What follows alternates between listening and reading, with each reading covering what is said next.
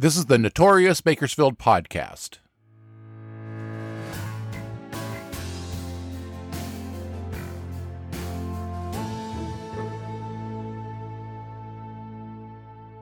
I'm Robert Peterson, the host and creator of the Notorious Bakersfield Podcast. Happy New Year and welcome to the 30th episode of this podcast. I hope everyone had a good holiday. I took the week off for the holidays. Actually, I just didn't record an episode because I was busy researching stories for future episodes of the Notorious Bakersfield podcast. And trust me, there's not a shortage of Notorious Bakersfield stories. There's enough to carry this podcast through 2022 and beyond. In 1972, a seven year old boy named Steven Stayner was abducted while he walked home from school in Merced, California. His case drug on and went unsolved for so long, most people gave up any hope that Steven would ever be found alive. In 1980, Steven Stayner reappeared, alive. For over seven years, from age 7 to 14, the boy had been held captive by a child predator named Kenneth Parnell.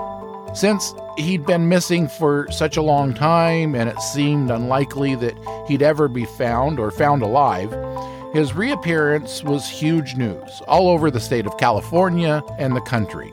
It was such a stunning story. NBC broadcast a two part miniseries in 1989 about Stayner's ordeal titled, I Know My First Name is Steven.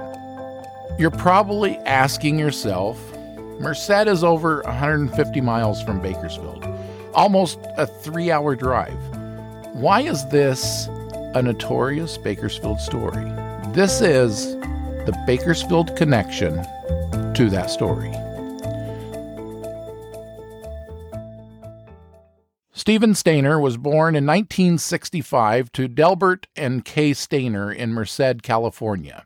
He was the third of five children. He had three sisters and an older brother.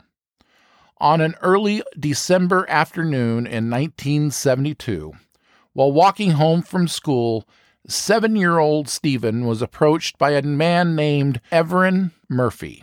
Murphy was passing out religious literature to the children walking home. Murphy asked the young Stayner boy if his mom had any household items she'd be willing to donate to the church. When Stayner said she did, Murphy told the boy he and his friend would give him a ride home. Pulling up in a car was a man named Kenneth Parnell. Young Steven willingly got into the car with the two men. But rather than driving him to his home, Parnell took the boy to a cabin in Catheys Valley, over 20 miles northeast of Merced. Now, I want to add here, by all accounts, Ervin Murphy, the man who first approached Steven, was mentally challenged. He was described as being naive and simple minded. Murphy and Parnell became acquainted through their jobs at a resort in Yosemite, and Parnell claimed he was an aspiring minister. Parnell took advantage of Murphy's intellectual deficiency to enlist his help in abducting Steven. Now, in the early days of the abduction, when Steven repeatedly told Parnell that he wanted to go home, Parnell would tell him his parents gave him up. He'd say his parents had too many children and they couldn't afford Steven. The boy accepted this explanation and settled into a life with and being molested by Kenneth Parnell. Parnell unofficially changed Steven's name to Dennis Parnell. They moved frequently throughout Northern California. Parnell passed himself off as the boy's father and would use this new name to enroll Steven at the various schools they'd moved to. Parnell would frequently leave Steven alone and unsupervised. Yet Steven never made any attempt to escape his captivity. He simply accepted whatever Parnell told him as the truth. This went on for seven years, Steven Stayner being sexually abused and the Stayner family never knowing what happened to their son and brother. Around the time Steven reached puberty, Parnell decided he wanted a younger child, and the man used Steven to attempt to kidnap other young boys. Yet each time, Steven successfully sabotaged these abductions. Parnell believed Steven was incompetent. It didn't dawn on him that Steven was intentionally sabotaging these kidnappings. So Parnell enlisted the help of one of Steven's teenage friends, and they were successful. On February 14, 1980, they abducted five year old Timothy White from in front of his home in Ukiah, California. Timothy fought back. He wasn't docile or ex- as accepting as, as Steven was.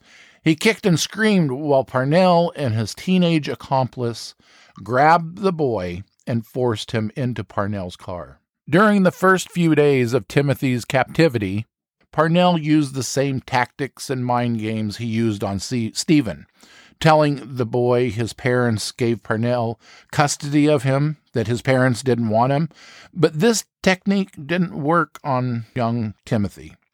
He continued to be upset and cried for his parents frequently. The younger boy's distress bothered Steven a great deal. He recognized that Timothy was suffering emotionally. It bothered Steven so much so that on March 1st, 1980, two weeks after the younger child's kidnapping, while Parnell was away working the night shift as a security guard, Steven and Timothy escaped. They hitchhiked into Ukiah. Steven's original plan was to simply take Timothy back to his home, but the boy couldn't remember his address. So they found a police station, and Steven had Timothy walk in by himself. When officers walked out to investigate who had brought the missing child to the police station, they saw Steven. When they asked him his name, Steven replied, I know my first name is Stephen, and that's how NBC came up with the title for their two part miniseries. The two boys were reunited with their families that night, and Kenneth Parnell was under arrest by sunrise the next day if there's a story that deserves uh, and they lived happily ever after ending, it's this story. But sadly, that's not the case for any of the victims. For the seven years Steven was held captive, he could do anything he wanted. Parnell imposed few boundaries on the boy's behavior. He could smoke and drink, and he went to school if he wanted to, or didn't go to school if he didn't want to. So settling into a life with his family was a struggle. He went from doing whatever he wanted to all of a sudden having to conform to his parents' rules. It was a struggle for the entire family. Steven also had trouble in school. He was bullied relentlessly and eventually dropped out. Steven grew up, got married, and had two children of his own. He worked low wage jobs to support his family but he dedicated himself to the effort of preventing child abductions. He talked to students and parents and school officials about child safety. In 1989, while coming home from his job at a pizza shop, Steven's motorcycle was involved in a hit and run accident, and Steven suffered fatal injuries. Over 500 people attended his funeral, and 14 year old Timothy White the boy Steven helped escape their captivity was a pallbearer. Here's another disturbing fact about Steven Stayner's family. His older brother, Cary Stayner, went on to become a serial killer. Cary killed four females in and around Yosemite National Park in 1999. As if the Stayner family didn't have enough to deal with, Steven's abduction, nobody knowing where he was for seven years.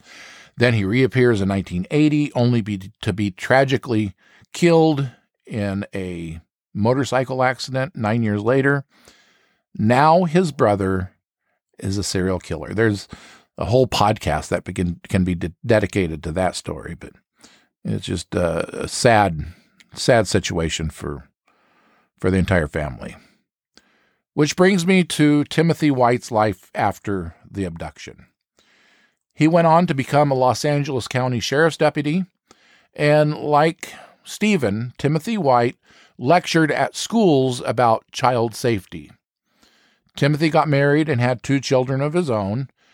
Then on April 1st, 2010, Timothy White died from a pulmonary embolism. He was only 35 years old.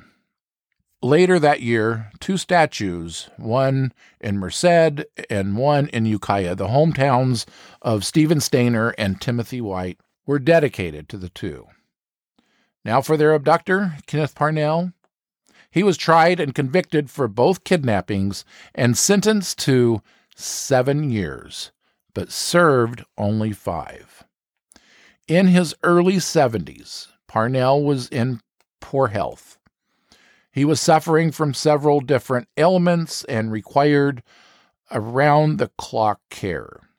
In 2003, Parnell tried coercing one of his caregivers into purchasing a young boy for him. The caregiver, aware of Parnell's criminal past, went to the police and helped them organize a sting operation to arrest the elderly child predator. He was sentenced to 25 years to life and died in prison in 2008. Now, you're probably wondering how does this have anything to do with Bakersfield? As you might have guessed, Steven Stayner wasn't the first child Kenneth Parnell abducted and violated. He had a history of this, a history that went back decades, back to when he lived in Bakersfield. And I'll tell you about that history right after this. Hey, folks, this is Robert Peterson, the creator and host of the Notorious Bakersfield podcast. This podcast is an independent venture, meaning I'm doing this all on my own without any financial backing.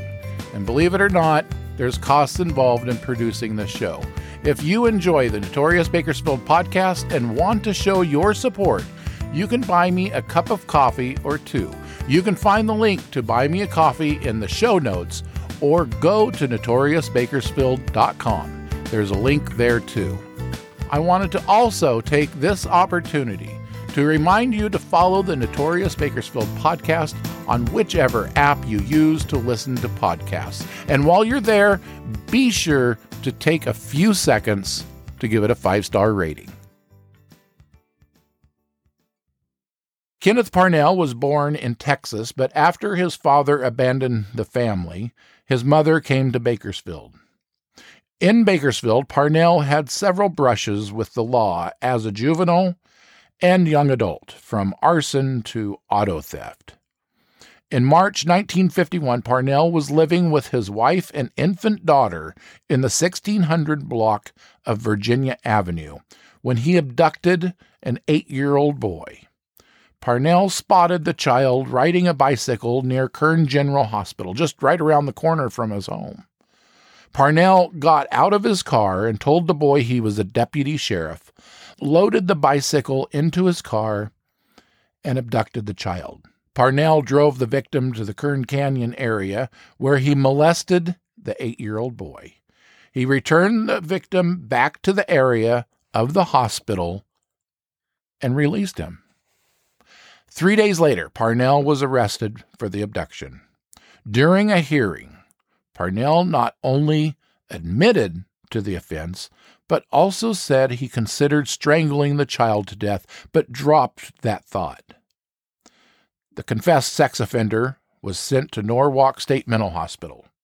In September of 1952, he escaped the hospital but was captured. Then, about a month later, he escaped again, and this time was captured in Oklahoma.